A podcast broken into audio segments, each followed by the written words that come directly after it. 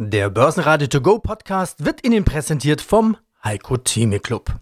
Werden Sie Mitglied im Heiko Theme Club. heiko-theme.de Börsenradio Network AG Marktbericht Im Studio Sebastian Leben und vom Derivatetag in Frankfurt Peter Heinrich. Außerdem hören Sie MM Warburg, Chefvolkswirt Carsten Klude zur These, dass es etwas besser kommen könnte, als der Markt erwartet. Vorberater Roman Kurewitsch von Torendo zur These, dass es etwas schlechter kommen könnte, als der Markt erwartet. Vormanager Hubertus Clausius zur guten Vorperformance von ganzen plus 45 Prozent in diesem Jahr und von der Rüttnauer ER-Fahrt Lloyd 4 CEO Achim Platte und Tokentus CEO Oliver Michel. Sie hören Ausschnitte aus Börsenradio-Interviews. Die ausführliche Version der Interviews finden Sie auf börsenradio.de oder in der Börsenradio-App. Die Börsen starten fulminant in die neue Woche. Allen voran der DAX mit ganzen plus 2,4% auf 13.402 Punkte und der ATX in Wien mit ebenfalls plus 2,4% auf 3.033 Punkte. Der ATX Total Return stieg auf 6.400 Punkte. Offenbar gab es den Anlegern Mut, dass die wichtige Marke von 13.000 Punkten im DAX letzte Woche gehalten wurden und nun viele positive Meldungen aus der Ukraine kommen. Im DAX gab es fast nur Gewinner, ganz vorne Daimler Truck mit plus 5,3%, Mercedes-Benz mit plus 5,2% und Zalando mit plus 5,1%. Verlierer waren einzig Kia Gen mit minus 0,2% und die Telekom mit minus 0,9%. Auch die Wall Street eröffnet positiv. Hier hilft unter anderem der Dollar, der gegenüber dem Euro etwas runtergekommen ist. Und die Hoffnung, dass das Inflationspeak erreicht sein könnte. Mein Name ist Carsten Klude, ich bin Chefvolkswirt bei MM Warburg Co. in Hamburg und zuständig auch hier für die Vermögensverwaltung. Klude, wird vielleicht doch nicht alles so schlimm? Das ist die Frage, die ich heute übergeordnet sozusagen stellen will. Ich habe mir die gängigen Probleme, über die ja schon so oft gesprochen wurde, mal ein bisschen durch den Kopf gehen lassen und könnte mir vorstellen, dass der Markt ein viel negatives Szenario einpreist, als es vielleicht tatsächlich kommt. Hat auch folgenden Hintergrund. Ich war am Wochenende auf einer Investorenkonferenz, habe da mit einigen Unternehmen sprechen können und die immer mal gefragt, wie es bei ihnen denn aussieht, gerade mit Hinblick auf all diese Themen, Inflation, drohende Rezession, Energiepreise und so weiter. Und da war der Konsens eigentlich bei allen, ohne Ausnahme, dass es so schlimm, wie man jetzt immer hört, eigentlich doch nicht ist. Machen wir es doch mal so. Ich stelle immer Thesen auf, äh, positive Thesen, und Sie sagen, äh, ob Sie die mitgehen oder ob Sie sich das anders vorstellen und starten wir vielleicht gleich mal mit den Unternehmen selbst. Ich habe die nämlich alle nach ihren Prognosen gefragt und die haben alle die Prognose, die sie Anfang des Jahres gegeben haben, bestätigt. Also die großen Gewinnrevisionen, vor denen ja gewarnt wurde, die kamen im großen Stil ja gar nicht. Es gab natürlich Prognosen, die einkassiert wurden. Adidas und Co. hat man ja hier und da gesehen. Aber im Großen und Ganzen sind viele ja eigentlich bei den Prognosen von Anfang des Jahres geblieben. Könnten die Unternehmensgewinne oder die Unternehmenszahlen, die Geschäftsentwicklung, könnte das eine der großen Überraschungen sein? Ja, eine ganz spannende Frage, die Sie da stellen. In der Tat, das beobachten wir eigentlich auch, dass die Unternehmen, wenn sie für sich selbst sprechen, tatsächlich eher eine optimistische Meinung vertreten. Insofern äh, wundert mich das gar nicht, was Sie hier gerade berichten. Was mich allerdings dann schon wundert, dass wenn man die Unternehmen, ich sag mal, in der grauen Masse befragt, so wie das beispielsweise das IFO-Institut macht äh, oder auch andere Einkaufsmanager-Indizes, dann bekommt man natürlich ein ganz, ganz anderes Bild von der Situation, weil dann äußern sich die Unternehmen ja anscheinend gar nicht mehr so positiv. Könnte darauf zurückzuführen sein, dass man sagt, naja, wir für uns, wir kriegen die Probleme ganz gut in den Griff, aber was machen wohl die Kollegen, was macht der Wettbewerb, den trauen wir das vielleicht nicht so zu. Insofern könnte das tatsächlich der Grund sein, dass wir, ich sag mal, diese große Diskrepanz zwischen mikroökonomischer und makroökonomischer Einschätzung haben. Denn tatsächlich war das ja auch zuletzt in der Berichtssaison zu hören von vielen Unternehmen, die gut berichtet haben und das passt gar nicht so recht zu den makroökonomischen Frühindikatoren. Ich sag mal, diese große Diskrepanz, die muss sich auflösen. Es ist eigentlich selten, dass wir eine so unterschiedliche Entwicklung haben zwischen Unternehmensnachrichten und dem, was so aus den volkswirtschaftlichen Datenreihen herauszulesen ist. Da ich selber ja Volkswirt bin und mir diese Datenreihen ja auch genau angucke, bin ich da im Moment ehrlich gesagt skeptisch, ob diese positive Einschätzung der Unternehmen durchhaltbar ist, weil das wahrscheinlich auch nur dann möglich ist, wenn die weiter ihre Preise anheben können. Und dann sage ich, okay, dann haben wir aber auch ein nachgelagertes und nachhaltiges Inflationsproblem. Aber warten wir es mal ab. Aber wie gesagt, ich habe so ein bisschen meine Zweifel daran, dass diese positive Stimmung äh, der Unternehmen wirklich nachhaltig durchsetzbar und durchhaltbar ist. Ja, schönen guten Morgen, mein Name ist Roman Korewitsch. Ich bin der Vorberater des äh, systematischen Fonds Deutsche Aktiensystem. Ich bin 50 Jahre alt, habe einen Sohn und lebe in Fulda. Roman, aus den letzten Interviews kennen wir dich jetzt nicht unbedingt als Optimisten für die nahe Zukunft, so will ich es vielleicht mal formulieren. Wir hatten heute früh telefoniert und da hast du auf dein Dezember-Interview verwiesen und damals hattest du gesagt, Börsenignoranz ist dein Unwort des Jahres. Vorhin haben wir miteinander gesprochen, du hast gesagt, die Ignoranz hat sich gar nicht verändert. Ich habe mich gefragt, ist das so? Also im Dezember 2021 war die Stimmung doch noch viel besser als jetzt. Ja, die Stimmung, die war besser. Die Stimmung ist jetzt schlechter, das ist alles richtig. Aber die Positionierung hat sich eigentlich kaum geändert. Das heißt, die Leute haben zwar schlechte Stimmung, ich glaube, das Thema hatten wir, glaube ich, im Frühjahr schon mal, aber man hat sich nicht von seinen Aktien getrennt, sondern man hofft einfach auf irgendeine Form der Besserung. Und, und das Thema Ignoranz, da war ja ein Thema Evergrande, dieser Immobilienentwickler in China. Und da hat sich ja auch noch nichts gelöst. Also wir reden jetzt fast ein Jahr über dieses Thema. Die Probleme werden immer größer. Und es kommen immer neue Probleme dazu. Ja, also das ist, glaube ich, irgendwie gefühlt, kann ich mich jetzt selten daran erinnern, wann es mal wieder eine gute Nachricht gab. Das Einzige, was man sehen konnte, gerade bei den letzten Berichterstattungen, war ja besser als erwartet, aber das war's dann. Wichtigstes Thema momentan sind vermutlich die Energiepreise. Spricht jeder darüber, weil man es eben auch am eigenen Leib so gut spüren kann und so kalt ist es noch gar nicht. Äh, siehst du da auch Ignoranz? Also was bedeuten die Energiepreise aus deiner Sicht für die deutsche Wirtschaft? Hat das größeren Schaden, als wir momentan wahrnehmen? Ja, man, man sieht ja die Nachrichten. Also wie gesagt, ich, ich, ich bin ein Optimist, um das nochmal aufzunehmen von der Frage vorher, sondern wir orientieren uns ja nach unseren Systemen. Das heißt, was geben uns diese Systeme vor? Und da war ja auch nichts Positives. Die Nachrichten, um jetzt bei dem Thema zu bleiben, wir sehen ja, dass Bäckereien vorhaben, reihenweise zu schließen. Also man kann sich jetzt nicht einfach dahinstellen, wie das der Herr Habeck gemacht hat und hat gesagt, naja, die machen mal zu bis, keine Ahnung, äh, Sommer 2023 und wenn dann der Energiepreis vielleicht, wir wissen es ja alle nicht, runtergekommen ist, ähm, dann werden die wieder aufmachen, sondern also wir sehen das ja auch bei größeren Firmen, die sehr energieintensiv sind, die ja jetzt schon geschlossen haben und teilweise abwandern wollen oder werden. Und das ist natürlich auch negativ für Neuinvestitionen und Ersatzinvestitionen. Also wenn wir hier über größere Beträge reden, warum soll ich jetzt hier als Stahlhersteller ein neues Werk bauen, wenn ich weiß, ich kann den Strom gar nicht bezahlen? Also da ist eben die Politik eigentlich gefordert, was zu tun. Und da muss ich einfach sagen, das ist der Pragmatismus, der mir jetzt eigentlich schon äh, seit Monaten oder Jahren fehlt, sich zu überlegen, was können wir tun. Und damit meine ich jetzt keine Hilfsprogramme, die ja ständig aufgerufen werden, denn die müssen ja irgendwo irgendwann auch wieder bezahlt werden. Und selbst das letzte Programm mit 65 Milliarden ist ja nur ein Tropfen auf dem heißen Stein. Das heißt, wenn ich die Wirtschaft reihenweise schließe, äh, dann bringt uns das überhaupt nichts. Und die Frage ist, wird der Energiepreis runtergehen, Gaspreis? Ich vermute ja, also diese Spitzenpreise werden wir wahrscheinlich äh, jetzt erstmal nicht mehr sehen. Aber das Niveau selber ist natürlich immer noch gigantisch hoch. Also äh, selbst wenn wir uns jetzt halbieren, also jetzt beim Strom zum Beispiel, wenn wir jetzt von 80 Cent reden, da reden wir dann über 40 und das ist ja dann immer noch äh, deutlich höher wie letztes Jahr. Und ob es dann längerfristig eine Beruhigung gibt, wissen wir alle nicht. Und das ist eine riesige Belastung für die Wirtschaft und da tut die Politik in meinen Augen viel, viel zu wenig. Mein Name ist Henning Bergmann, ich bin geschäftsführender Vorstand des Deutschen Derivateverbandes. Kein Tag wie jeder andere des Verbandes. Heute ist der große Tag, der Derivatetag 2022. Sie hatten sehr prominente Gäste. Der Tag ist jetzt fast vorbei. Sie haben noch eine große Sitzung.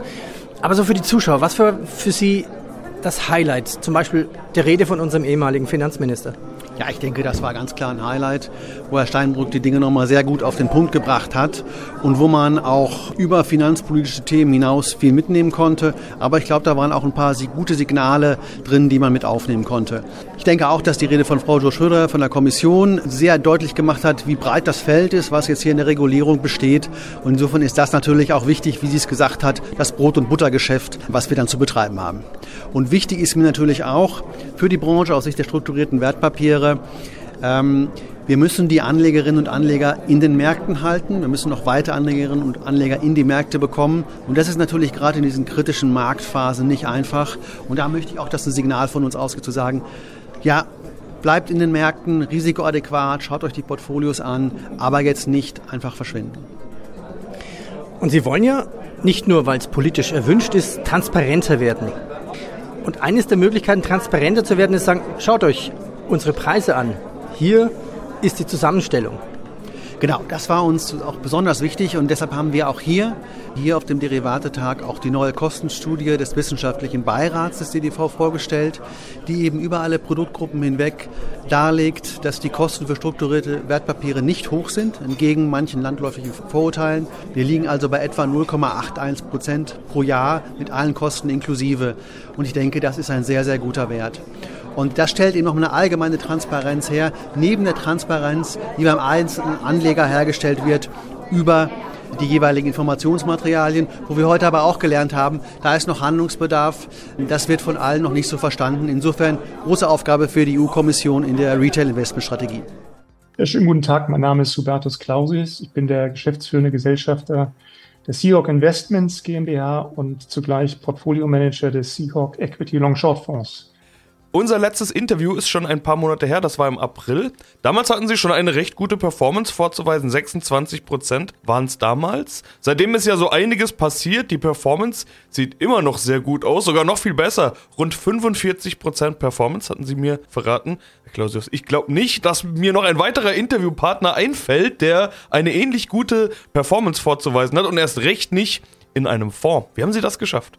Wir haben ja einen auf die Sektoren Transport und Energie fokussierten Fonds, hatten hier in diesem Jahr speziell im Segment Shipping ein Übergewicht und das ist ein sehr heterogenes Segment, was komplett gegenläufig auch ist, wenn man sich die Subsektoren anschaut. Also wenn Sie jetzt auf Container schauen oder auf Massengut, Frachter sind die deutlich im Minus aufgrund der schwachen Konjunktur, die wir diesseits und jenseits des Atlantiks haben.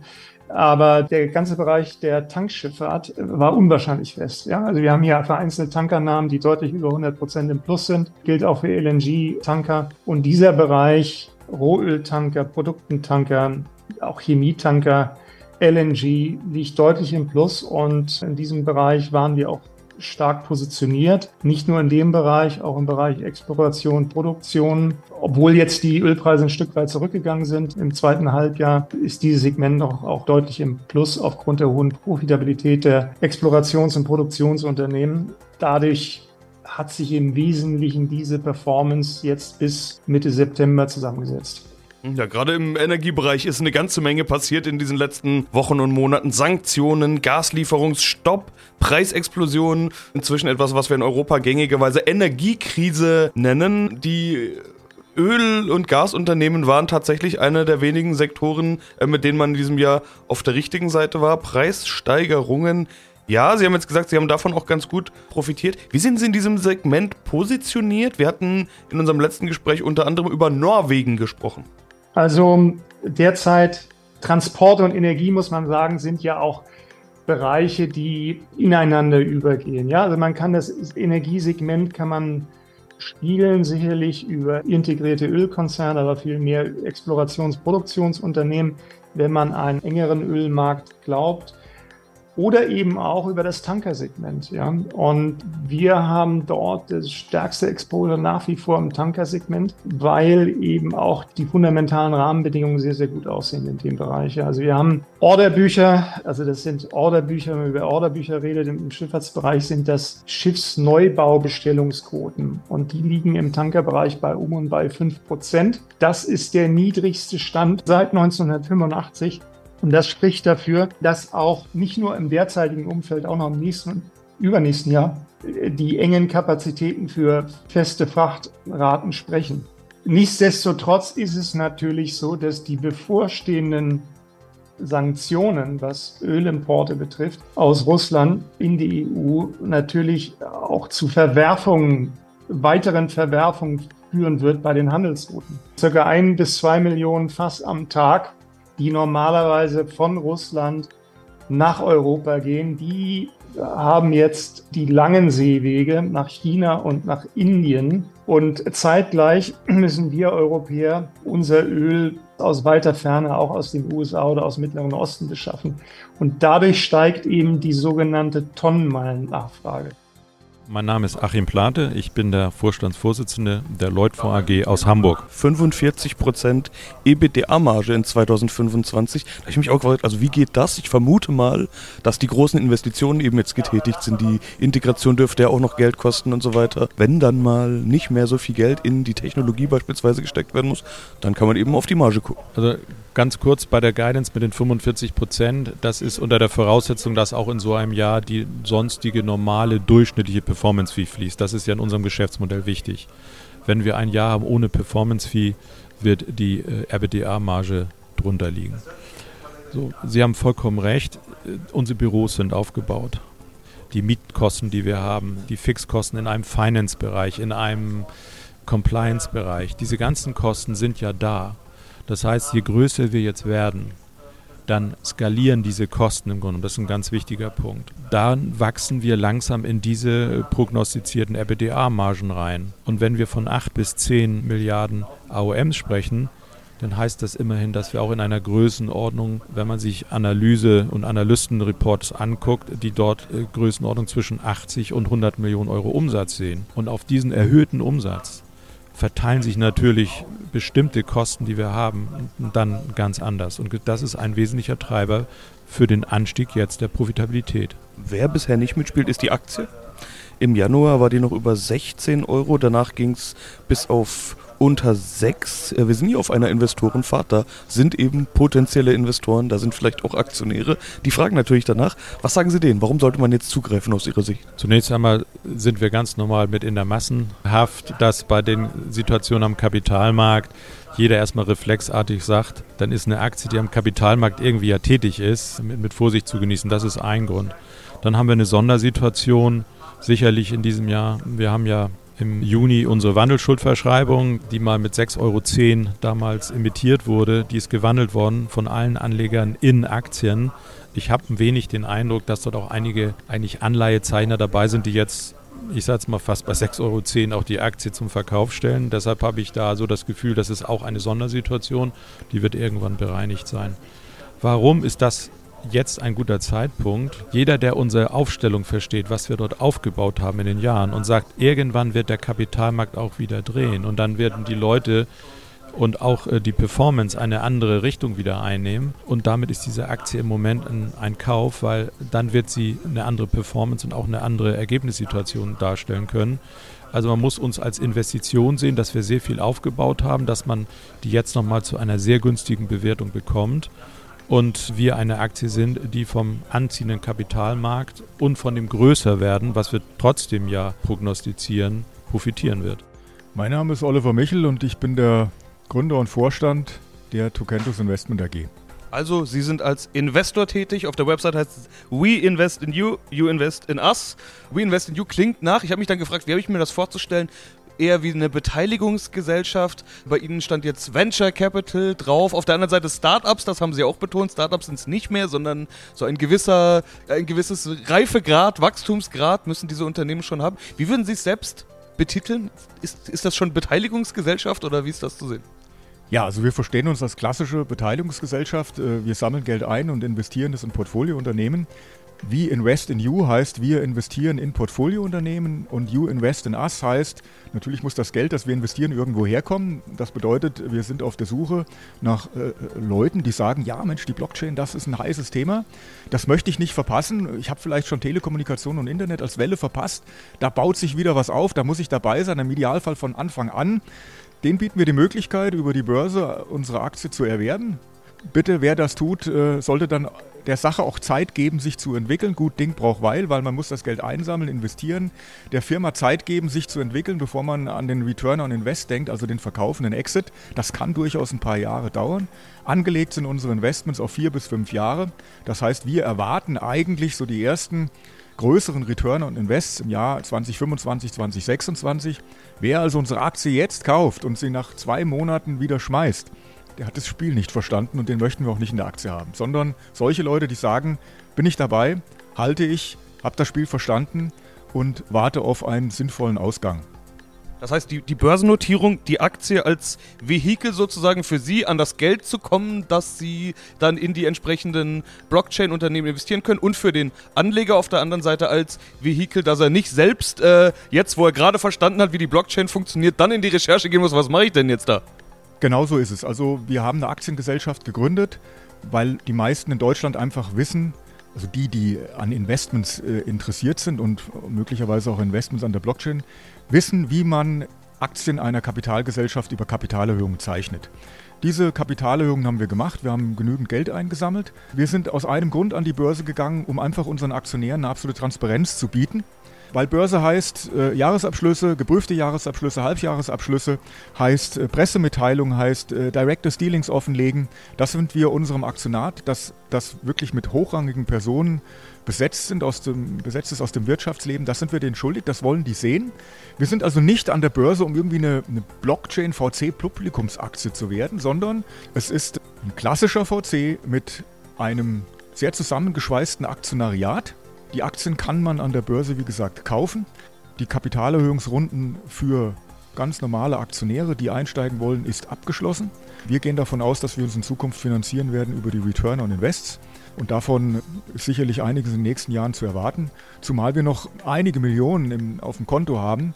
Und auch wenn sich Blockchain und Krypto und dieser ganze Markt rasant anhört, die Anzahl der, der richtig guten Portfoliounternehmen, in die man weltweit investieren kann. Und wir können nur weltweit investieren, weil, weil in Deutschland haben wir nichts gefunden, was uns wirklich interessiert. Die sind trotzdem an einer Hand abzuzählen. Das heißt, wenn wir im Jahr vier bis fünf Investments machen, dann reicht unser Geld mindestens so lange, bis wir das erste an Exit haben und damit quasi wieder Geld reinkommt, dass wir wieder neu anlegen. Basenradio Network AG Marktbericht der Börsenradio To Go Podcast wurde Ihnen präsentiert vom Heiko Theme Club. Werden Sie Mitglied im Heiko Theme Club. heiko-theme.de